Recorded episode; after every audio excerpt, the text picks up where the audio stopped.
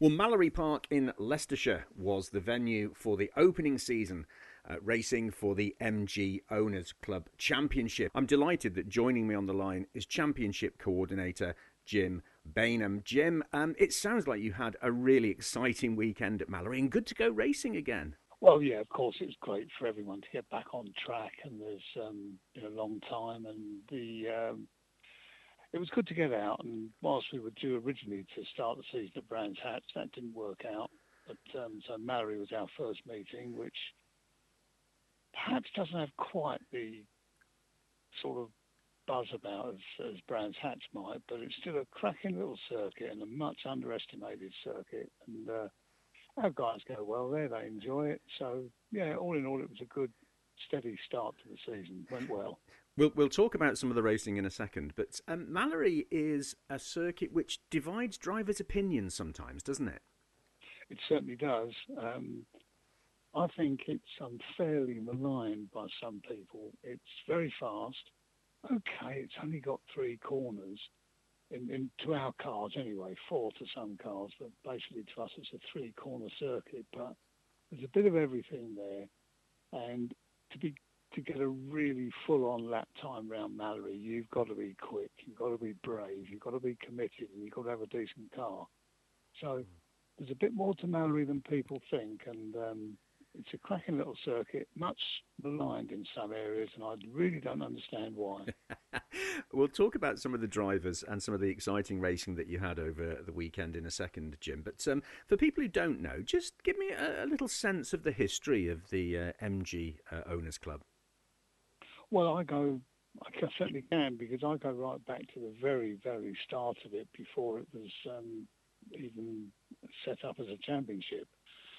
I'd always been involved in, interested in racing, and in 1980 I decided to get off my backside and have a go. Um, at that time, the Owners Club Championship didn't exist, um, but a few people not led by me, I might add, at that stage. I was still very new to it all. Decided in the early part of 1981 that there was a good opportunity for MG Owners Club to set up their own championship. There were other championships for MGs, of course, mm. and I raced in them. I respect them very much. But we felt that there was an opportunity. The MG Owners Club probably ought to have their own race championship. So we approached BARC and they agreed to set it up with us, and the first race was at Brands Hatch on the 7th of June 1981. A date imprinted on your memory, obviously. Well, it is because I was in it. I made the grid in that first week. It was my first, in fact, I think it was my third race, third ever race. The first ever MG Owners Club race at Brands. We had seven cars on the grid. It was won by Dr. Spike Milligan, who's gone on to much greater historic things um, in his MGA. Um, and it was the start of a, a whole new thing. Um, and here we are, all those years later, we're still going. 42 years later, we're still there. What is it about the MG marque that, that attracts you and so many drivers? I mean, I had an MG BGT years ago and loved it. And if you say MG to many people, they think just of things like the MGB and the midget, don't they? But there are other models within the range which you race. Well, very much so. Um, I think you kind of summed it up in a way what you said, in that, like a lot of classic type cars, um, people look at them and say, "Oh, I used to have one of those," uh, my dad used to have one, or whatever. Um, yeah, lots of guys have had you know a sports car in their young days, and they always look fondly at the MGs. And of course, they've got a tremendous history in motorsport going back many, many years when the MGBs raced at Le Mans and I think it was 1964. Someone will correct me there. Um, great MG ped- racing pedigree. There's many, many championships for MGs. They've all been successful and most of them continue to be successful. So, yeah, and, it, and of course it moved on because in 19, whatever it was, um, 90 or thereabouts, the MGF came along. And within a couple of years, those cars became affordable, and they started we started racing those. A short while after that, the MGZR hatchback came on the market, and again, a couple of years later, they became affordable, so they were on our grid. in between, of course, we had the much loved MG Maestro, which was um, again a much underrated car Hmm. actually. Um, you know, rival of Volkswagen Golf and everything bar credibility. Um, and they were huge for us. You know, in, in the late 80s, we Mm. had 30 of them on a grid at one particular meeting. So we've had a cross section of all the MGs from MG midgets, MGBs up to the more modern hatchbacks and saloon cars. So no, they're, they're affordable. We, we've always kept our championship as fairly standard production class with mm. very, very limited modifications. In a day when you can go out and spend a lot of money and many, many, many thousands of pounds on historic MGBs, you know, our cars are still in pitched in there at five, six, seven thousand pounds, mm. which you know there's a market for it. And of course, the the the, uh, the sort of grassroots, if I can call it that, racing that the MG Owners Club is uh, associated with through the uh, under the BARC umbrella it makes it affordable racing uh, once you've got your car as well, uh, Jim, doesn't it? Very much, yeah. I mean, we've taken as an example our ZRs and our MGFs. They both run the same engines. They're 170 horsepower, modern-ish cars, and you can buy a front row of the grid car with ready to go for six thousand pounds. Well, you know that's that's that's good money. That's good racing. That's sense, very sensible money. It is. All you need then is the talent to pilot it quickly enough. well, you know, the cars are, you know, effectively all the same power. We've run very close regulations. Um, it almost self governs itself on eligibility. We don't have any questions about eligibility, or very few anyway. Mm. And they, you know, th- th- they're very popular. You know, there's a different range of, like any championship, there's, a, there's ranges of ability, there's ranges of budget. But, you know, you know that within reasonable grounds you can go out there with the same equipment and the same power as as the, the car on pole position. Um, where you go from there is up to you, basically. now you run four classes in the championship, uh, Jim, including classic cars and then classes B, F, and uh, Yeah. Class Z. Um, a good weekend's uh, racing and leading Class Z at the moment. Steve McDermott topping the table also for the championship with 39 points. He had a good weekend, didn't he? Well, Steve Steve won the championship last year. Um, hasn't been racing for that long. Um, he came into it was a quick right from the start, um, and he won the championship last year. He was at Mallory, of course, defending his title. His primary contender at Mallory, there were more, there were others, but his main contender was Dave Mellor, who put it on pole. Very, very experienced driver, been with us for 25 years. Dave put his car on pole and it was going to be a mighty battle, but unfortunately Dave broke a crank um, in qualifying, so that was the end of that. Um, Steve had a relatively untroubled day really and got three wins. Uh, it wouldn't have been quite the same if poor old Dave had been out, but that's motor racing as we say. But I, I mean, the consolation for uh, for Dave Mellor is he picked up a point for uh, putting it on pole, of course, which is uh, part of uh, the way the championship runs. Um, in the classic class, Dave Amflett also had a good weekend. He's uh, in uh, in the cha- in the chase at the moment on uh, on 33 points, so a good weekend for him. Indeed, well, they're all mixed up in um, the so-called classic class. You know, first of all, um, I wasn't there. I decided to sit that that meeting out. Um, doing a little bit less racing these days, but um, still very much. Well, certainly not hanging up my helmet, that's for sure. Mm. Um, Will Sharp, his midget's been totally rebuilt over the winter with a very strong engine. Um, was looking really strong, but um, he had nothing but problems all weekend. Um, Dave had some tremendous battles with, with Malcolm Hill and, um, and Chris Millard. Goodness me, it was very close fought. Mm. Um, but no, Dave had a good weekend, yeah. Close fought. You make a good, um, a good mention there, Jim, because so much of very high-end motor racing nowadays tends to get a little bit processional. But at this grassroots level, with these um, cars, as you say, being so closely matched in uh, in many ways, it provides great, spectacular racing for not just the drivers but the spectators as well. When you when we can have them back. Well, indeed, yeah. You know, the with cars of equal performance, and that it genuinely is in each class.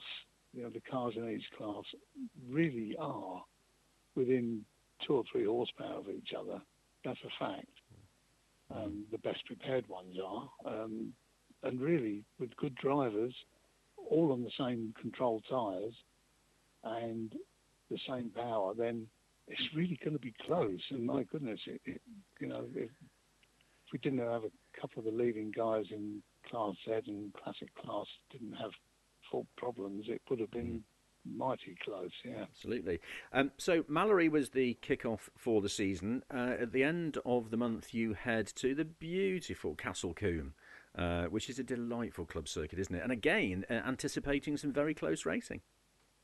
Well, indeed, yeah. Castle Combe, obviously not a not a BARC meeting, but we've got a lot of guys live down the M4 corridor, and Castle Combe is a lovely place to go. Um, once again, it's got its lovers and its haters in terms of a track, um, but it's just a lovely place to go racing, and there's such lovely people down there, and it's a very welcoming place. Mm. Um, where else do you get chocolate bars when you sign on? Come on.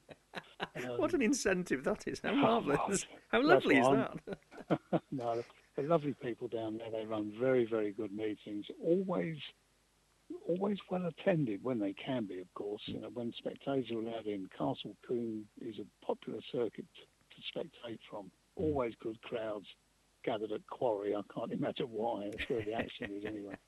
You also no, visit popular meeting for us. Yeah. Yeah. You also visit Brands Hatch, uh, Thruxton, Silverstone, uh, Snetterton, uh, and of course Pembrey. Uh, so a good opportunity, a good spread of locations for uh, for drivers to get involved, but also importantly when they can join us again for fans to uh, to come and watch the racing, Jim.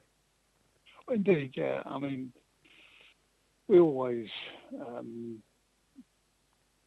well, we know which are our the circuits that that give us the best grids, and you know we're having to pay for our track time now. That's the way BARC run it, which I totally support, by the way.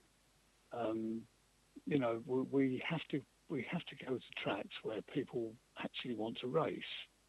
Um, you know, for some bizarre reason, a, a, lot of our drivers are middle or south, live south of Silverstone. I always say it's bizarre. And of course, going to Anglesey and Croft, much as they're wonderful circuits, we get smaller grids. Mm. Um, so we have to try and give, as every championship does, you have to try and give your drivers what you want. You know, if they don't like it, they won't go. Mm. So trying to get good circuits, we have pay a little bit more to go to these premier circuits, and that's totally understandable. Mm.